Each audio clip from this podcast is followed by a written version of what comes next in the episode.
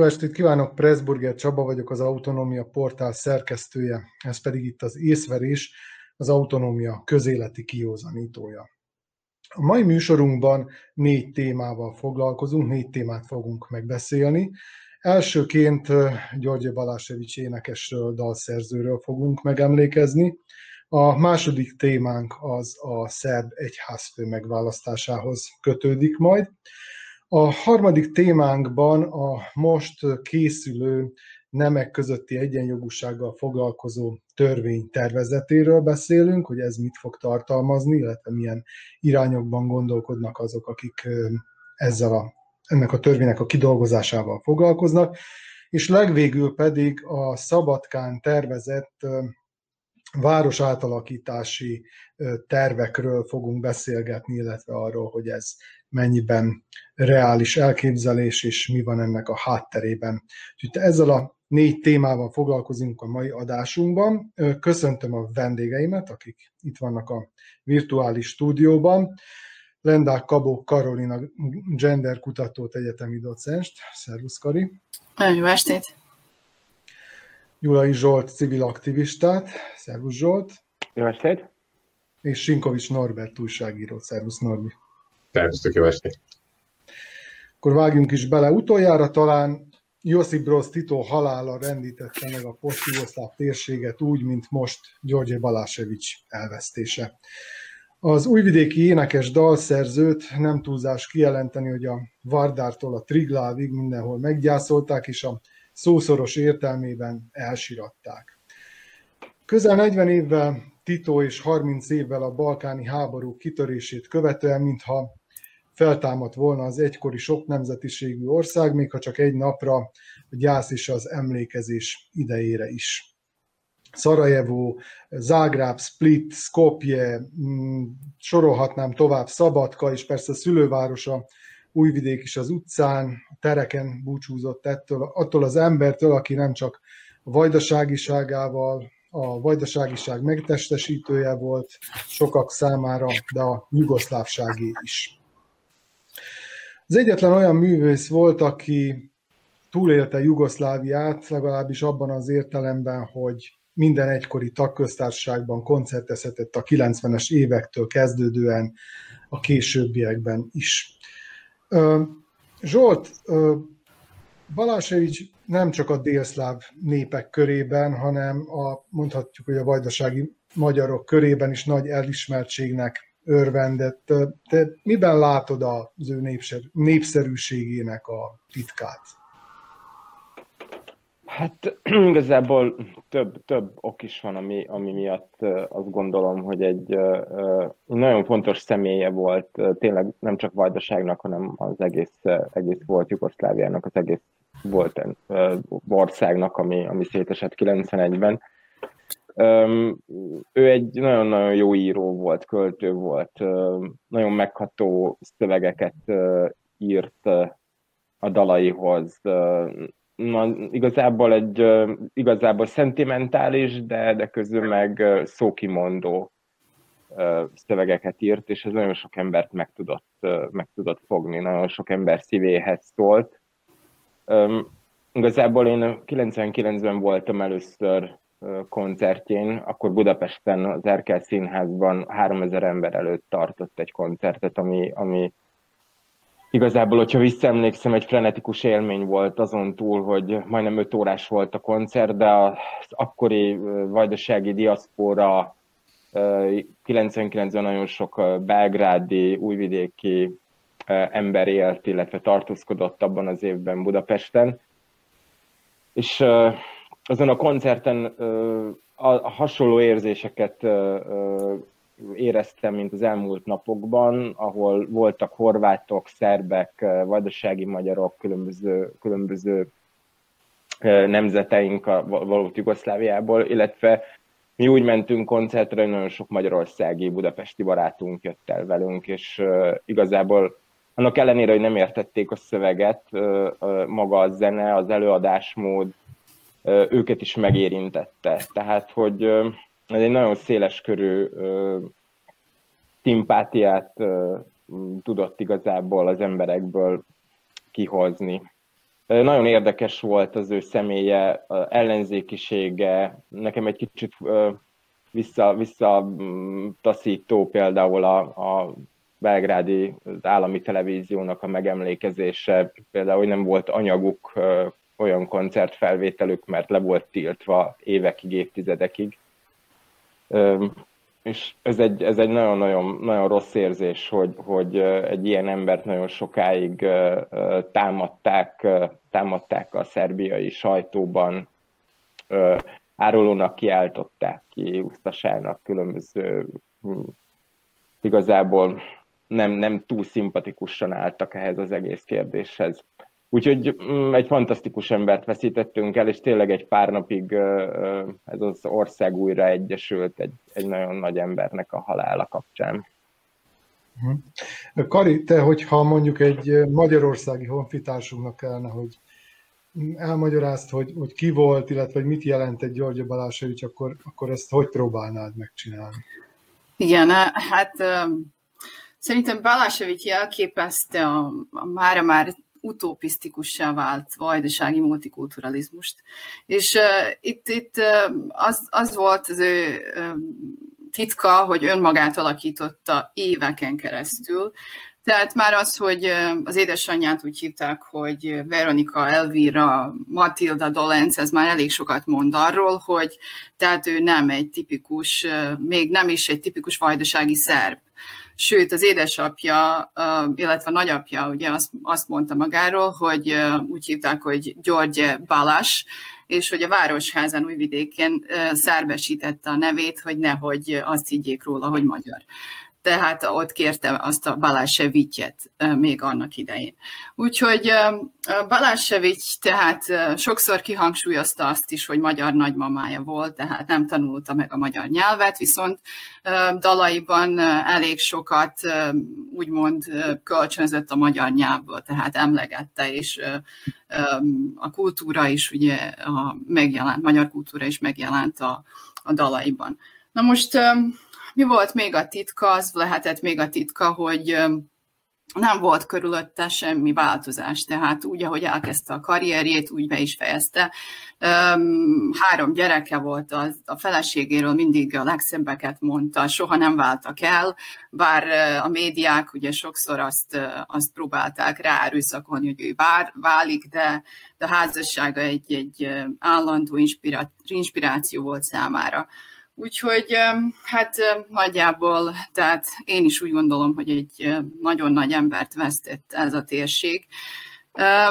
Még egy dolog, ami, ami érdekes volt nála, hogy ugye Tito, Titónak készített egy dalt, vagy igazából nem, tehát önszántából, önszántából írt egy dalt Titónak, amiről később azt nyilatkozta, hogy hát ezek az évek az a Jugoszlávia eltűnt számára, ő nem jugo-nosztalgikus, viszont a jugoplasztikáért nosztalgikus, tehát ez is egy ilyen érdekesség számára. És Splitben, amikor kérték három évvel ezelőtt, hogy énekelje el a Tito dalt, akkor azt mondta, hogy hát ezt ő nem teheti meg többet. Uh-huh. Most viszont az váltott ki nagyobb vitát, hogy vajon kell-e, szabad-e, szeretné-e, hogyha elneveznének egy hidat, vagy egy utcát róla Újvidéken. Norbi, neked erről mi a véleményed? Tehát elfogadható-e az az érv, amit a, az újvidéki polgármestertől hallhattunk, hogy, hogy Györgyi Balásevics nem szerette volna azt, hogyha hidat vagy utcát neveznek el róla, és ezért nem fog megtörténni ez. Szerintem először is ez egy nagyon korai vita, vagy, vagy, vagy, vagy beszélgetés, ami, ami most fókuszba került. Um, Idő kell ehhez, ez egy dolog. Kettő, szerintem ez a téma még nincs, nincs igazából, igazából lezárva. Tényes való, hogy mind a dalaiban, mind pedig egyéb nyilatkozataiban nem volt nagy híve annak Balásevics, hogy szobrot emeljenek neki, vagy utcát nevezzenek el róla. És mindenképp az a kérdés, hogy a család, akik ugye valójában tovább viszik a Balásevics örökségét, hogy fogalmazzak így, hogyan viszonyul ehhez az ötlethez. Én azt gondolom, hogy ez egy olyan téma, amiről, amiről tovább kell beszélgetni, csak nem ebben a pillanatban. Tehát Én, nekem érdekes, én nagyon érdekesnek tartottam azt a um, reakciót, ami, amelyen nem csak ugye Újvidéken vagy Szerbiában emlékeztek meg Balásevics munkásságáról, hanem ugye volt jugoszláv tagköztársaságban. Én azt gondolom, hogy itt a nagyon érdekes, erről beszélgettem fiatalokkal is, meg, meg kicsit idősebbekkel is, hogy valójában miért, miért van ez a, ez a közös gyász, vagy, vagy közös emlékezésnek ekkora, ekkora szerepe, és valójában minden, minden, mindannyiuknál ez, a, ez az olvasztó tége elvesztésének a, a mozzanata talán a legfontosabb. Tehát azt a fajta, amiről uh, előttem is már beszéltek, tehát ezt a fajta hát nem tudom, hogy ideál, túl idealizált, vagy, vagy valós, valós képnek a, a, a idézőjeles eltemetését, vagy elsiratását láthattuk az elmúlt napokban, amely bizonyos értékrendet képvisel. Én azt gondolom, hogy talán itt a legnagyobb, a legnagyobb veszteség az, hogy még egy olyan eltűnt, aki valamilyen nagyon világos és érthető értékrendet egy polgári értékrendet, értékrendet képviselt, és ez az, ami hiányzik ma. Tehát erről folyamatosan beszélünk, nincs, nincs világos értékrend, milyen értékrend és milyen vonal, vonal mentén rendeződik a, a társadalmi élet Szerbiában, és Balasevics éppen egy ilyen ember volt, akinél nagyon pontosan tudtuk, hogy milyen polgári elvekkel, milyen elvekkel, milyen ideológiával um, dolgozik, és ez valamilyen fajta emlékeztetés arra, hogy milyen rendszer működött, vagy működhetett, vagy működhetne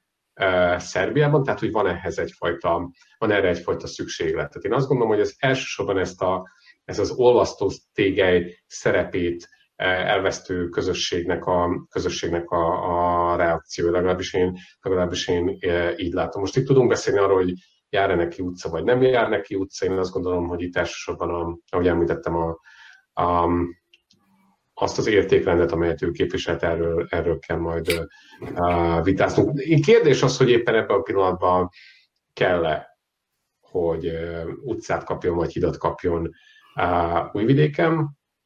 Egy olyan, olyan társadalmi um, a keretek között, amely nem tartja tiszteletben azokat az értékeket, amelyek körül um, György Balasevic a munkáját végezte, vagy rendezte.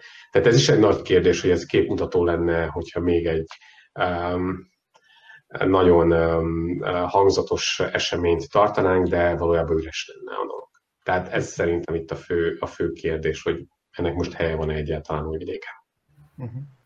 Egyébként tegnap Újvidéken több ezren búcsúztak tőle, hatalmas tömeg volt a, a rakparton, Hát itt mondjuk felvetődhet a kérdés az, hogy mennyire álságos dolog az, hogy sokan azok közül is, akik mondjuk a pátriárka búcsúztatását szitták emiatt, hogy ez egy tömegrendezvényé vált.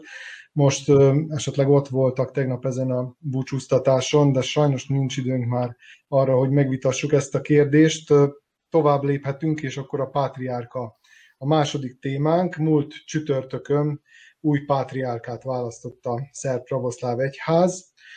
A Szentlélek, vagy a szerencse, ez döntse el kiki maga, Porfirie Zágrábi Jubjanai metropolitának kedvezett.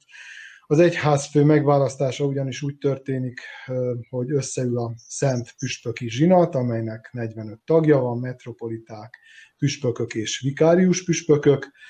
Ők azok, akik szavaznak arról, hogy kit tartanak a számításba jöhető egyházi tisztségviselők közül az egyházi pozíció legmagasabb szintjén a legmegfelelőbb személynek.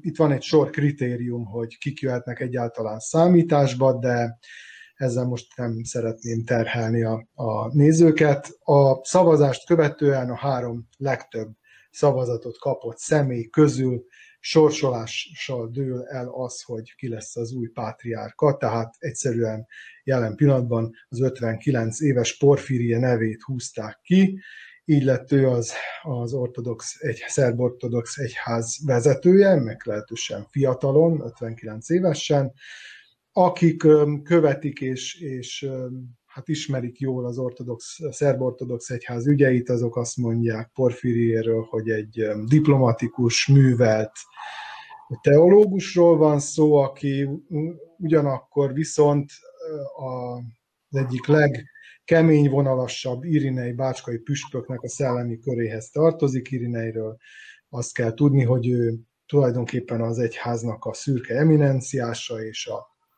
és hát a, a konzervativizmus megtestesítője a, a szerb egyházon belül. Um, első beszédében a, az, új, az új egyházfő azt mondta, hogy a napi politizálással nem kíván foglalkozni, Horvátországot, ahol eddig szolgált, a második otthonának nevezte. Emlékezhetünk egyébként, hogy most a nemrégi földrengések során hát elég sokszor tanúbizonyságát tette annak, hogy humanitárius módon áll hozzá ehhez a kérdéshez, és nem tesz különbséget a nemzetek között, azok között, akik elszenvedték ezt a katasztrófát. Persze említette a beszédében Koszovót is, hogy Koszovó szentség számára, ugyanakkor, ugyanakkor viszont nem bocsátkozott bele, nem hallottunk tőle harcias szólamokat ezzel kapcsolatban és ezúttal.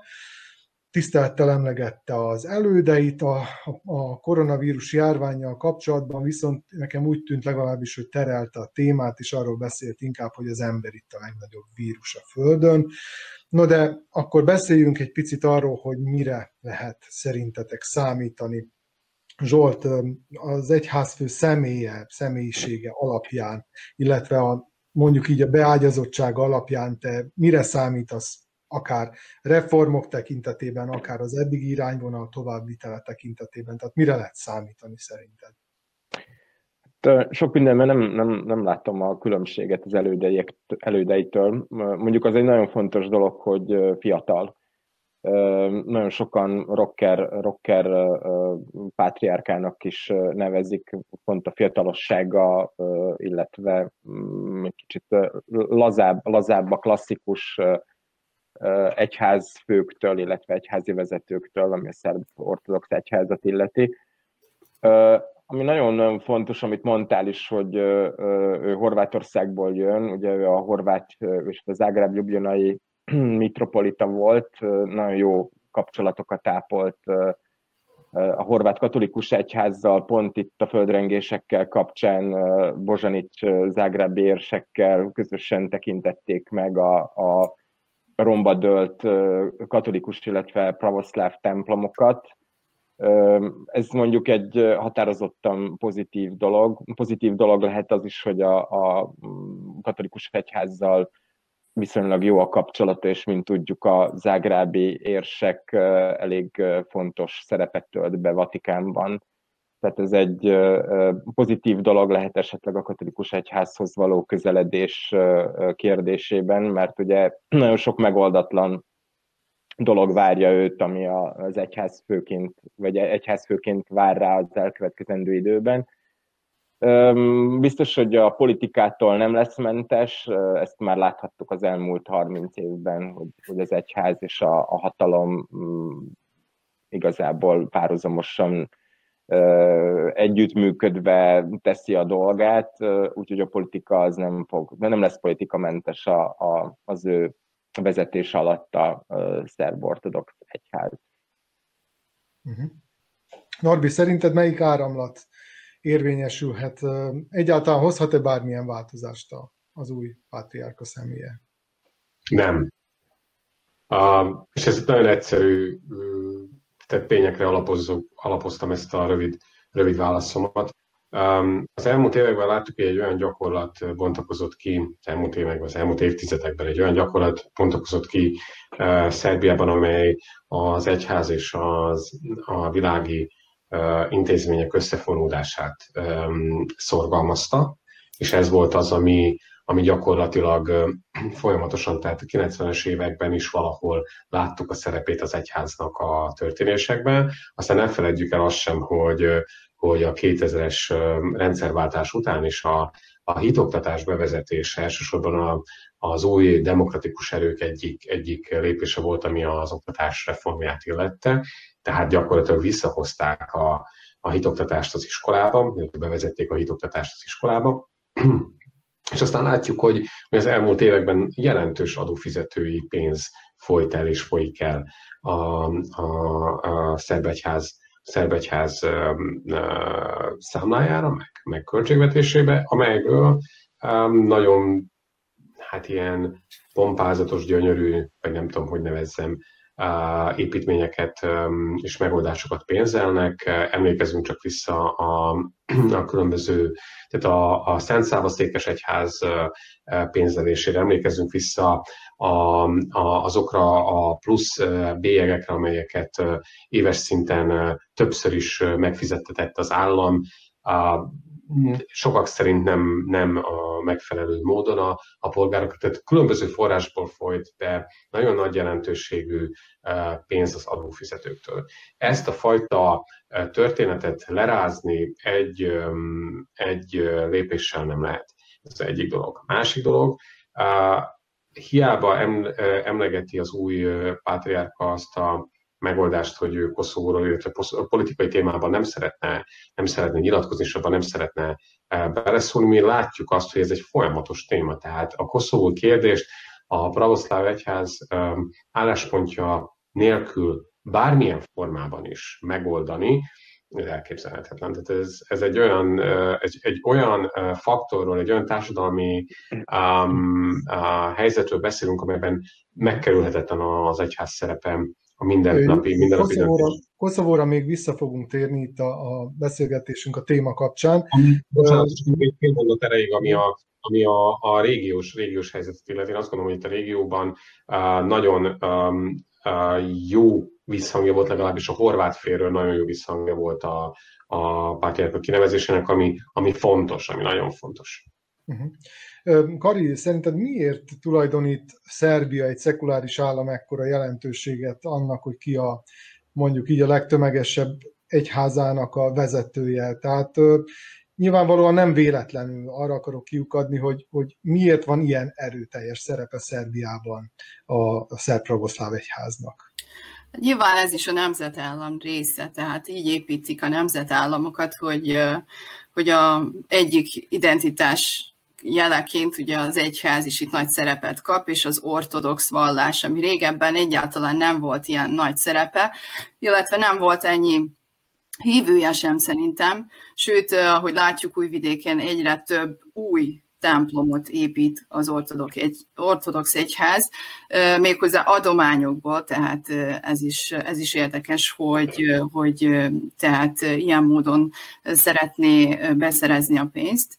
És ami a pátriárkát illeti, hát nekem is először feltűnt, hogy nem ősz a szakálla, és akkor gyorsan megnéztem, hogy hány éves, és láttam, hogy még nincs még 60 sem. Tehát most akkor belegondoltam abba, hogy úristen, 30 évet legalább ezt az embert fogjuk nézni, és 30 év az hosszú idő, tehát mivel a pátriárkák általában nagyon hosszú életűek, nincsenek a világi stresszekkel, nem foglalkoznak, nem nevelnek gyereket közt. Tehát itt, itt azért nagy, nagy kérdést, én megnéztem, tehát Pavle, Pavle Pátriárkus 76 éves volt, Irine 80, úgy, amikor megválasztották. Tehát azért, azért itt ez, ez is szerepet játszik, hogy miért pont ő. Tehát miért volt egyáltalán jelölve egy olyan ember, aki még nincs 60 éves sem. Tehát van-e neki elegendő tapasztalata, illetve hogyan került ő egy olyan pozícióba, ahol ugye az évek azért elég sokat jelentenek. Na most, hogy, hogy lesz-e változás, meglátjuk. Egyik kérdés különben, amit ugye majd folytatólagosan beszélünk is róla, az azonos neműek partneri kapcsolata lesz, illetve a törvény, amit Szerbia el kell, hogy fogadjon egyszer.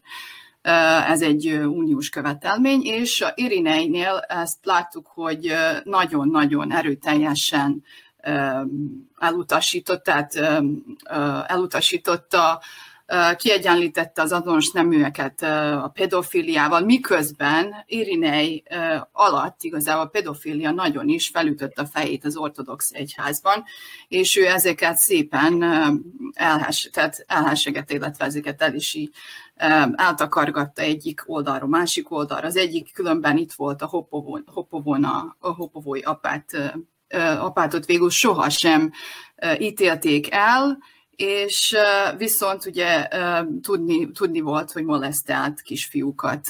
Csak a szülők verték meg végül, tehát ez volt az egyetlen büntetés számára. Itt egy kis kitérőt azért meg kell, meg kell tennem, amikor az ügyek különben a bíróságra került új, újvidéken, és nem, nem is más bíró kapta, mint az, aki különben a temerini fiúk esetében kellett, hogy döntsön, mindkét temerini fiúk esetében, az Denka Stakics, és nála igazából a hopovói apát ügye elévült. Tehát ennyit kell azért mhm. mondani a dologról. Jó. Még csak egy kérdés erejéig, akkor térjünk vissza, térjünk vissza Koszovó ügyére. Norbi, te már megkezdted ezt a témát, akkor kérlek, hogy folytasd is. Igazából itt az a kérdés számomra, hogy ugye tudva levő, hogy ez az új um, egyházfő elég szoros kapcsolatban van, vagy jó viszonyt ápol a jelenlegi szerbiai politikai hatalommal, sőt konkrétan Alexander Vucicjal aki hát többször úgy tűnt, hogy mintha hajlana bizonyos kreatív megoldásokra, hogy fejezzük így magunkat Koszovóval kapcsolatban. Miközben az egyház eddig erről hallani sem akart. Tehát ennek a tükrében, hogy egyrészt közeli kapcsolatban van Vucicjal, Vucic pedig hajlandó a kreatív megoldásokra, esetleg az egyházt is képes lesz tolni olyan irányba, hogy Koszovóval kapcsolatban ne legyen ennyire rigid, hogy már pedig a szerb terület is kész. Um, szerintem ez, ez a fajta megítélés nem fog változni. A kérdés az, hogy az a mobilizációs faktor, amely, amely ehhez az egyházi szervezethez tartozik, mennyire, mennyire tudja majd hát ellenőrzés alatt tartani. Egyébként gondolkodtam azon is, hogy fiatal, fiatal pátriárka ül most a, az egyház trónján. Nagyon érdekes, hogy lehet, hogy a, pontosan azért, mert egy hosszú folyamatról van szó, amely, amely um, Szerbia előtt áll, amikor Koszovóról beszélünk, szükség lesz egy, egy hosszabb idejű stabilitásra az egyház uh, keretein belül, egy olyan jellegű stabilitásra, amely közel áll a, a, a világi hatalomhoz, illetve amely a, a jelenlegi um, szerb haladó párthoz is közel áll, tehát egy közös egy szoros együttműködéssel néhány választási ciklust ki lehet tolni. Ugye ezt ne felejtjük el, ez is egy, ez is egy faktor, hiszen emlékezzünk csak vissza minden alkalommal, amikor a választások vannak, az egyház valójában tehát álláspontot foglal ebben a kérdésben, különösen, ha azt tartjuk szem előtt, hogy hamarosan referendum bár Szerbiára, ha nem is Koszovó kérdésében, akkor az alkotmánymódosítás kérdésében, amely, amely a bíróságok helyzetét ítéli meg. Tehát ehhez egy nagyon komoly mobilizációs faktorra van szükség. Az egyház egy mobilizációs faktor, tehát véleménye ki fogja vezetni az embereket az urnákhoz, megold.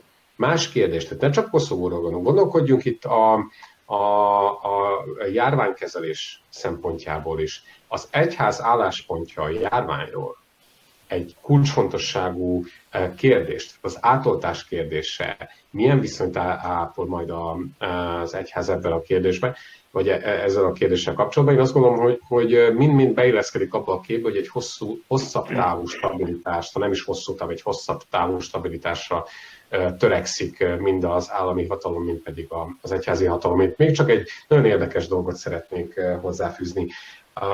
A pátriárka megválasztása után nem sokkal, és a beszéd, beszéde után nem sokkal Alexander Vucic szerb kormányfő, államfő, bocsánat, és nyilatkozott a horvát, a horvát médiának.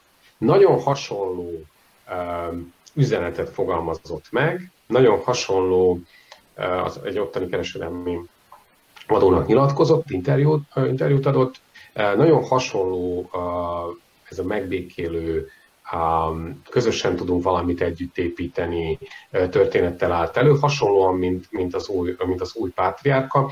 Szerintem ez nem véletlen. Tehát egy olyan országban, ahol nagyon-nagyon-nagyon vigyáznak arra, hogy hogyan folyjon a, köz, a, a közkommunikáció, milyen, milyen stratégiával indulunk egy-egy témával. Én azt gondolom, hogy ezek a, ezeket a dolgokat nem, ezek, ezek, ezeket a dolgok felett nem lehet, nem szabad elsiklanunk. Ez egy mindegy olyan stratégia része, amely gyakorlatilag egymáshoz igazkedik. Jó, akkor térjünk is a harmadik témánkra rá. Az Emberi és Kisebbség Jogi és Társadalmi Párbeszéd Minisztérium szervezésében a múlt héten megkezdődött a társadalmi párbeszéd a készülő nemek közötti egyenjogúságról szóló törvény alapjairól. Hát ez a mondat borzasztóan hosszú volt, és valószínűleg nem keltette sokaknak föl a a kíváncsiságát, bár valóban egy megkerülhetetlen és, és, és társadalmi szempontból rendkívül fontos kérdésről van szó. Sajnos a médiumaink sem igazán foglalkoztak vele. Szerencsére itt van közöttünk Karolina, aki az Újvidéki Egyetem képviseletében jelen volt ezen a pénteki szesszión, úgyhogy Kari, téged kérdeznélek, hogy hogy első kézből akkor mondd el nekünk, ha már máshol nagyon nem olvashattunk erről, hogy miről beszéltek e-, ezen a tanácskozáson, illetve milyen kérdések vetődtek fel a készülő törvény kapcsán. Igen, különben ez a törvény tehát már létezik, 2009-ben hozták meg először, most tehát az új törvény, a modernebb törvényről volt szó, illetve annak meghozataláról a közeljövőben. Uh, igen, a, tehát az is érdekes, hogy az Újvidék Egyetem sem tudósított nagyobb uh, jelentőséget ennek a kérdésnek, mert szerda déli kellett valakit jelöltetni, és én azt hiszem, hogy szerda 10 órakor délelőtt kaptam a, a meghívót, hogy gyorsan-gyorsan válaszoljak, tudok-e pénteken részt venni ezen a beszélgetésen. Természetesen elfogadtam, hát ezzel foglalkozok is. Na, de a, ami a pénteki ilyen, ilyen társadalmi párbeszédet illeti, ez egy olyan érzésem volt, tehát csak azok, mi Zoomon vettünk részt, tehát csak azok voltak jelen, akik igazából felszólaltak első körben, azok a két miniszterasszony, tehát a. Gordana Csómics, illetve három miniszterasszony volt, tehát a, a, a Mária Obrádovics, a Gordana Csómics és az Orana Mihajlovics, és volt itt a UN Women-nek a, a képviselője, illetve a Portugália képviselője is. És ami azt illeti, tehát olyan érzésem volt, mintha egy jó barátnőknek a tea délutánjára ugrottam volna be így, csak egy kicsit szemtanúként, tehát egy kicsit, hogy ott megnézem, hogy ők igazából miről beszélnek. Ez egy nagyon-nagyon kötetlen beszélgetésé alakult át szerintem, és igazából kérdéseket nem vitattak meg. Tehát csak bemutatták, illetve elmondták. Még a Belgrádi Egyetem rektorasszonya is ott volt, tehát igen, ő, ő, ő is fontos szerepe van ebben az új törvénytervezet kérdésében, és csak annyit mondtak el, hogy hát a, a Szerbiában, a, ami a nemek közötti egyenjogúságot illeti, a számok jók, és tényleg jók. Tehát most még a, ami a kormányt illeti, ott is nagyon jók. De viszont tehát itt mélyebbre kellene menni, mennyi igazából milyen szerepük, illetve milyen hatalmi pozíciókat kapnak a nők, milyen a keresetírés, tehát mekkora keresetírés. Tehát ezeket a kérdéseket azért jobban kellene utána nézni, és kicsit jobban megvitatni. Na most, a, ami az új törvényt illeti, az első törvényt is Mariana Pajváncsics professzor asszony az újvidéki jogi karról írta, illetve ő volt egyik azoknak, azt hiszem a fő talán, aki ebben részt vett, és most is ő bekapcsolódott a, a Zoom, Zoomon keresztül, és csak annyit mondott, amit mondott, már éveken keresztül mond, hogy a törvény az jó, de viszont nincsen semmilyen szankciója. Tehát, hogyha valaki nem tartja be a törvényrendeleteket, nincs érte semmilyen szankció. Illetve ebben a mostani törvényben csak pár cikkei szankcionál a törvény pénzbírsággal, méghozzá azok a 13-tól azt hiszem a 20-ig, tehát ezt utána nézhetnek a nézők, hogy melyik, melyik cikkelyek. Ezek pontosan a, igazából a, a munkáltatókat bírságolják, hogyha nem, nem tisztelnek egyes törvényrendeleteket. De az összes többi cikkelynek semmilyen szankciója nincs. Uh-huh. A média már az, amely egyáltalán foglalkozott az ügyjel, azt emeltek, illetve arra koncentrált, hogy vajon lehetővé válik-e Szerbiában az azonos neműek élettársi kapcsolata. Most az a kérdésem, hogy ez is ennek a törvénynek a része lesz, amennyiben része lesz, vagy ez Ez egy külön törvény, tehát ez egy külön törvény, ilyen törvény a Szerbiának nincs. Ez az azonos neműek párkapcsolatának a, a rendezése lenne, és már jó néhány államnak tehát ez van, többek között, hogyha itt a régióban nézzük, Horvátországnak van, ez azt hiszem Montenegrónak is.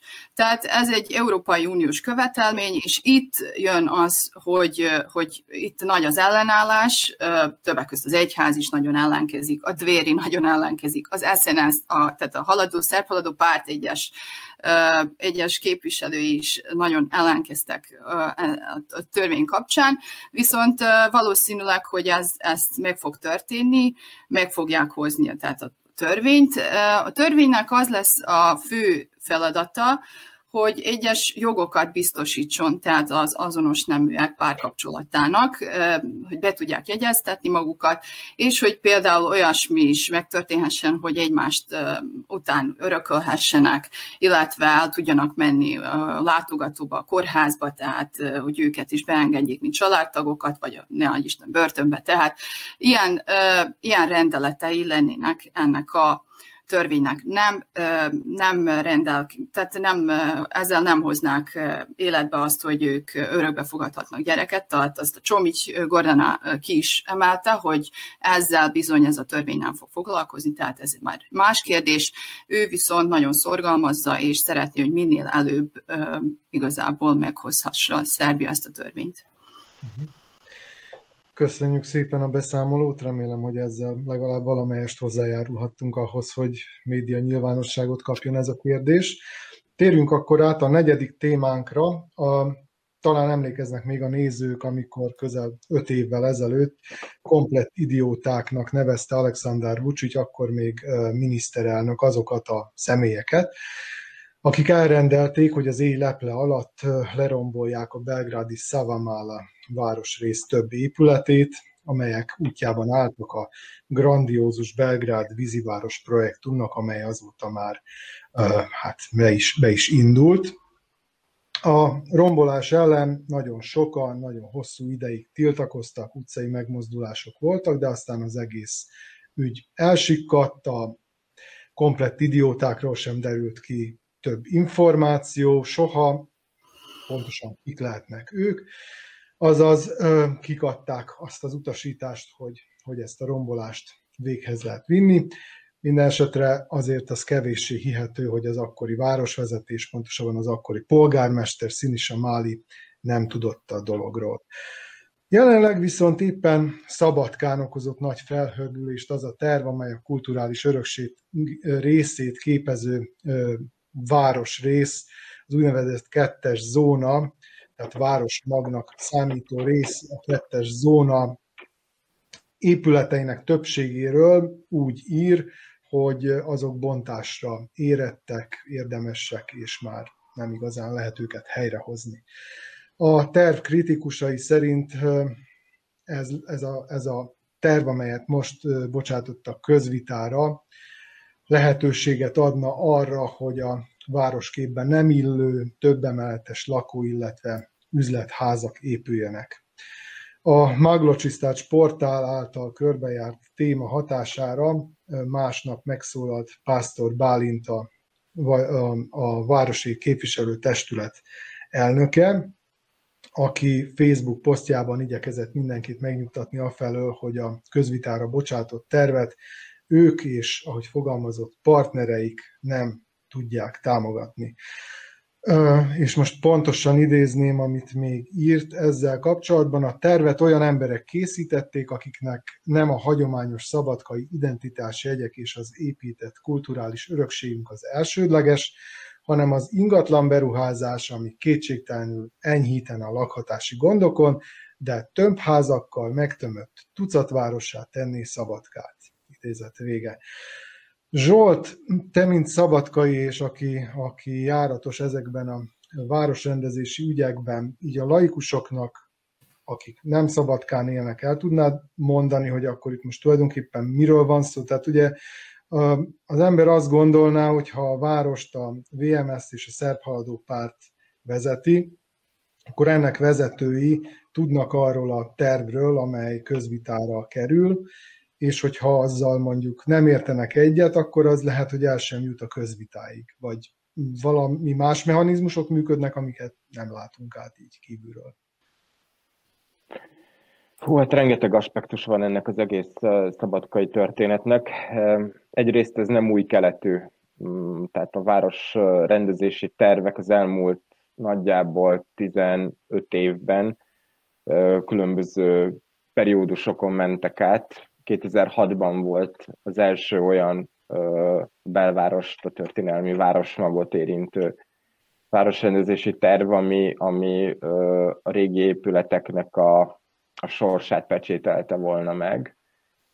Akkor ott 2006-ban nagyon sok épületről levették a védettséget, 2007-ben levették a védettséget a Szabadkai Népszínház épületéről, ami 2007 júliusában le lett bontva.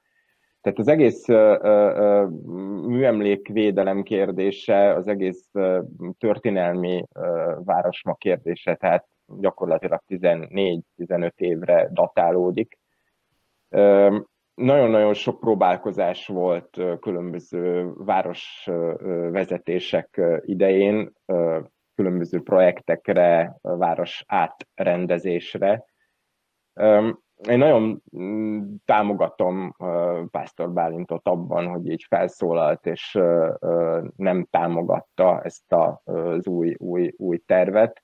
Viszont az elmúlt 27 évben összesen kettő darab évi, 2010 és 2012 között nem volt a Vajdasági Magyar Szövetség hatalmon valamilyen politikai formációban.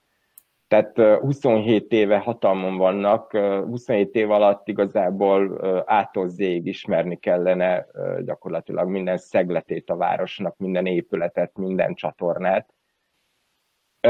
Ezt most sem értem, hogy hogy kerülhetett már közvitára, közszemlére egy városmagot érintő terv, amit lényegében a Szabadkai Önkormányzat rendelt meg egy városi közművállalattól, az urbanisztikai hivataltól, úgy, hogy a képviselő testület elnöke, az alpolgármester, az urbanisztikával foglalkozó városi titkár, az építésügyi hivatal vezetője mind, mind a Vajdasági Magyar Szövetség által delegált személy, illetve azt nem értem, hogy a Műemlékvédelmi Hivatal, a Községközi Műemlékvédelmi Hivatal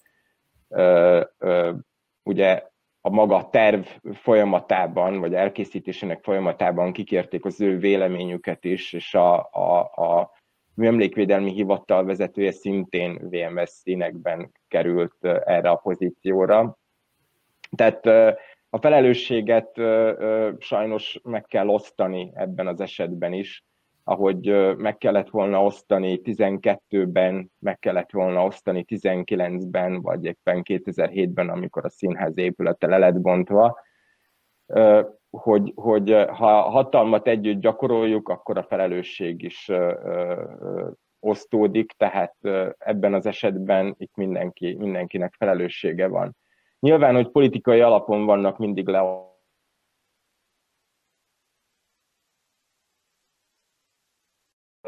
és az urbanisztikai, vagyis a városrendezési, városfejlesztési közvállalatnak a vezetője a Laban érából itt maradt személy, aki, aki nyilván egyrészt nem is szabadkai, annyira nem is a szakmája, ő építész, az tény, viszont nem urbanista, nem várostervező.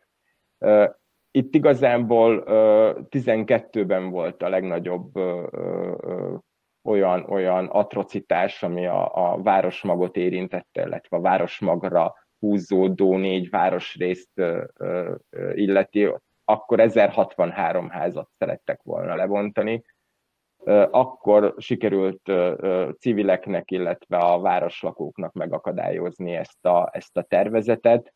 Azóta csak foldozgatják összesen 8 éve, illetve 9. éve magát a, a, a városnak a különböző ö, részletes terveit. Ami biztos, hogy ez nem a teljes központot érintette ez a mostani koncepció, ez a kettes zóna, ami, ami igazából négy utcát érint, négy olyan utcát, ami, ami szigorúan a város központjához tartozik. Igen, vannak olyan épületek, amelyek már le lettek bontva, itt gondolok a Gömbkötő utcára, ami a város egyik legrégebbi utcája, és közvetlenül a városházától indul. Ott már van két olyan, olyan foghív, viszonylag hatalmas területen fekszik, amit már előzőleg épületeket lebontottak. Itt a, a, egy régi fürdőépületet, ami, ami 2006 2007-ben lett igazából lebontva, úgyhogy teljesen jó állapotban volt, tehát azt bőven fel lehetett volna újítani. Itt az a legnagyobb probléma, hogy, hogy igazából a következményeket nem látjuk utána, hogy mi következik akkor, hogyha engedünk egy, egy régi bontásra érett épület helyén mit építsünk, és az hogyan nézzen ki, hogyan illeszkedjen a, a város szövetbe, az utcaképbe. Ezt láthattuk igazából a közelmúltban, 19-ben, amikor a város egyik legszebb útján, a Rádics Fivérek útján három régi épületet bontottak úgy le, hogy a épületek védettek voltak, és érdekes mód akkor a VMS nem nagyon ö, ö, emelte fel a hangját az épületek lebontásával ö, kapcsolatban, mivel öt házzal arrébb ö, ö, igaz, sokkal rossz, tehát egy értéktelenebb épületet, de ők is lebontottak, ahol a Magyar Nemzeti Tanács lényegében egy elitovodát épít, és akkor nem nagyon emelték fel a hangjukat. Tehát van egy kettős mérce, van egy furcsa informálatlanság az ő részükről, nagyon sokszor csak kullognak a, a, az információk után. Itt le kellene ülni, le kellene ülni a civilekkel, a szakmával, le kellene ülni a, a, akár az ellenzékkel is, hogy egyáltalán hosszú távon hogyan is nézzen ki ez a város, ez a város tény is való, hogy nagyon sok olyan épülettel rendelkezik, ami világszínvonalú, ezeket nyilván mindenképpen meg kell őrizni.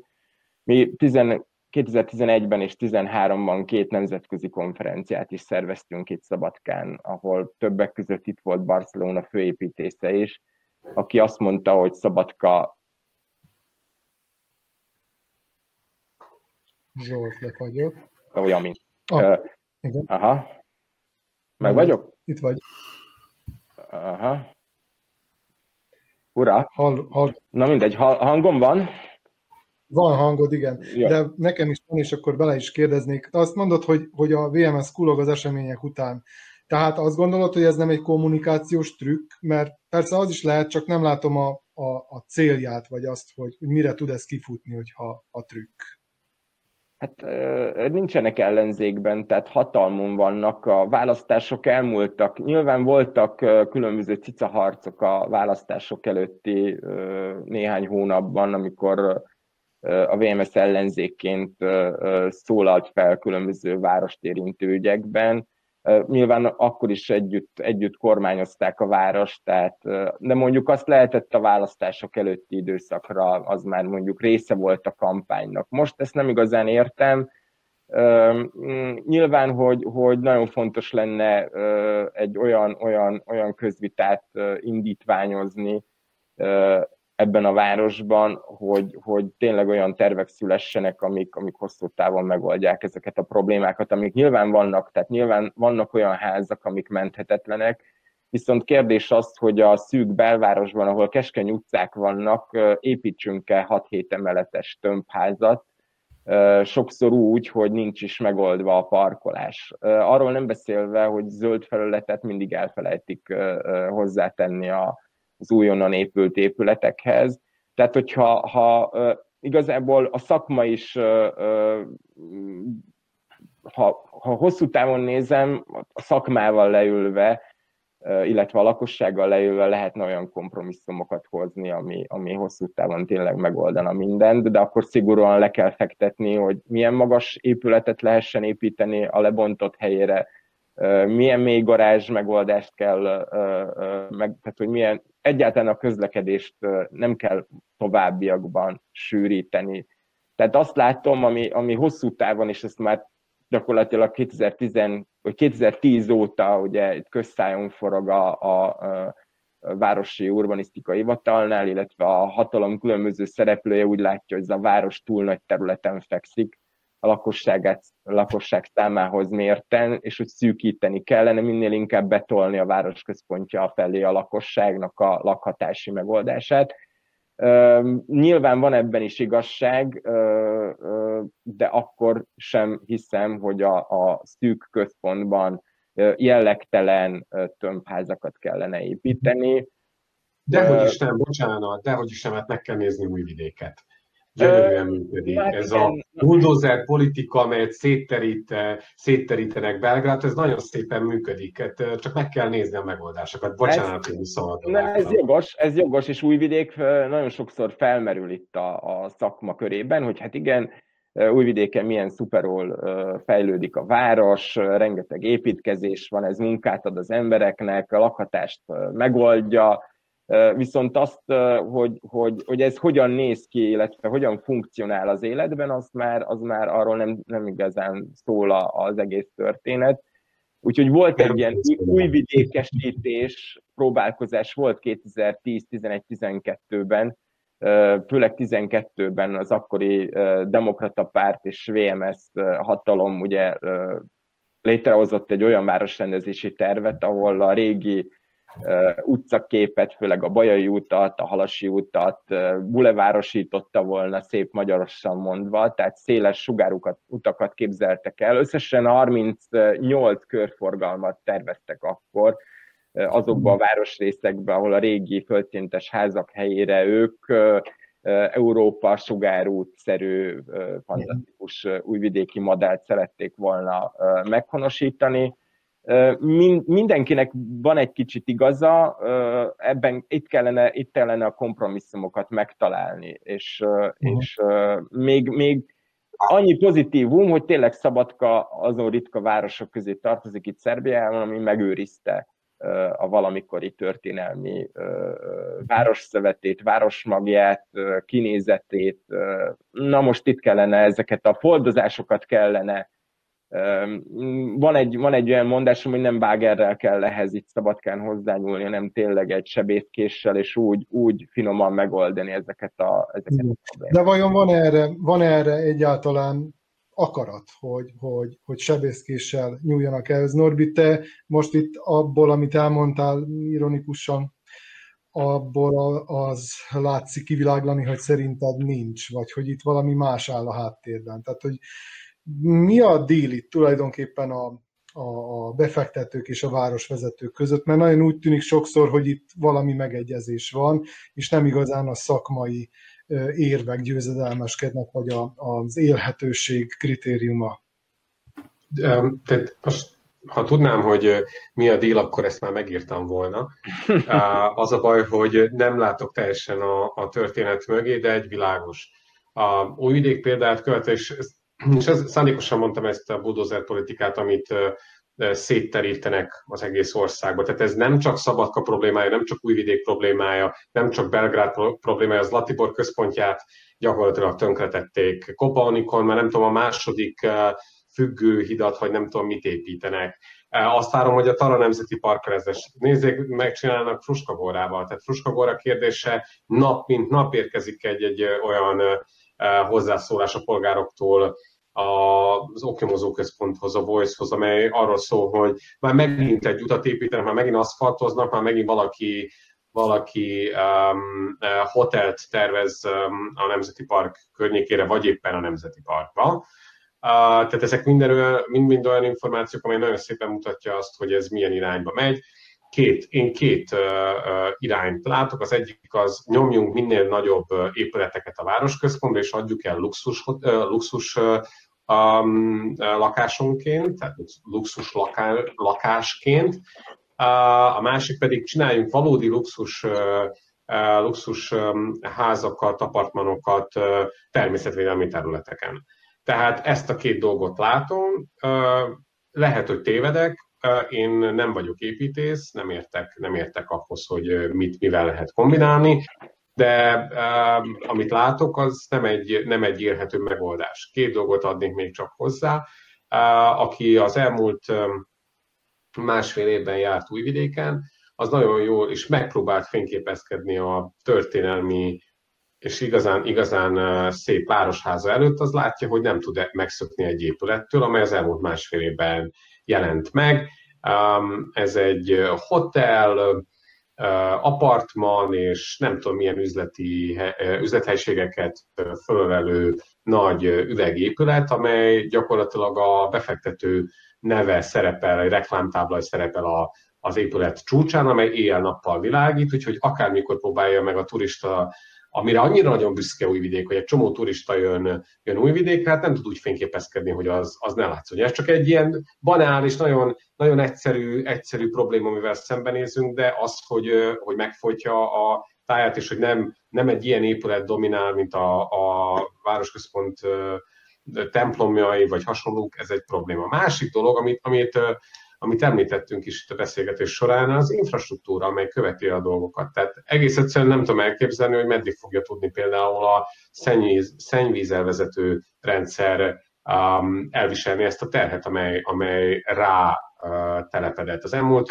néhány uh, hónapban folyamatosan aszfaltoztak például a zöld sávban a az említett Európa Boulevard mentén, ahol 400 új parkolót alakítottak ki. Ugyanezen a rendszeren egyébként most épül egy négy paneles épület, amely nem tudom hány, emelet, hány emeletben gondolkodnak, meg, meg sem mertem számolni a, a tervrajzon. Tehát ez, ez ugyanezt a politikát látjuk mindenhol. Tehát ez Szabadka ebben a szempont, ebből a szempontból nem uh, tér el Szerbiától, legalábbis ahogy én látom. Az egy egészen más dolog, hogy egy teljesen um, hogy is mondjam, visszacsinálhatatlan egy, egy ö, lépéskört, hiszen lerombolok olyan épületeket, amelyeket nem tudok felhúzni. Még mondjuk lehet, hogy Zlatiboron egyszer születik egy olyan döntés, hogy azt, amit felhúztak, azt lebúdózsarolják, és akkor visszaadják a természetnek. Nem hiszek benne, de minden megtörténhet, bár láttuk, hogy illegálisan felépített nyaralók és egyéb épületek nagyon szépen elvonnak természetvédelmi területek közelében. Sajnos arra már nem jut időnk, hogy megbeszéljük azt is, hogy mennyiben függhet össze esetleg a szabadkai tervekkel az, hogy a mai bejelentése Pásztor Istvánnak, hogy mint egy 100 millió eurós értékben terveznek fejlesztéseket magyarországi cégek, és többek között itt kiemelte, hogy egy óriás szállodát is terveznek, ami 40 millió eurót 40 millió eurós befektetés, hogyha nem tévedek, most ezt pillanat, itt nem tudom rögtön megtalálni, de így emlékszem. Jó, köszönöm. Úgyhogy ez a következő műsorunk egyik témája marad. Én nagyon köszönöm, hogy itt voltatok ma este velünk. Önöknek is köszönöm a figyelmet. Ez volt az észverés 28. adása. A műsorunkat megnézhetik ezeken a Facebook csatornákon, ahol közvetítettük is, tehát a Szabad Magyar Szó, a Maglocsisztács, az Autonómia és a Második Nyilvánosság Facebook oldalán. Holnaptól pedig elérhetővé tesszük az Autonómia portál YouTube csatornáján is, úgyhogy kérjük, amennyiben még nem iratkoztak fel a YouTube csatornánkra, akkor ezt tegyék meg minél előbb, és hogyha van lehetőségük, akkor az itt most itt nem futó, de bizonyára már jól ismert címen, az a donations.ndmv.org címen adományokkal is támogathatják ezt a műsort, amennyiben érdekesnek találták, akkor a jövő héten is nézzék meg az észverést, tehát egy hét múlva, kedden este 8-kor ismét találkozhatunk a viszontlátásra. thank you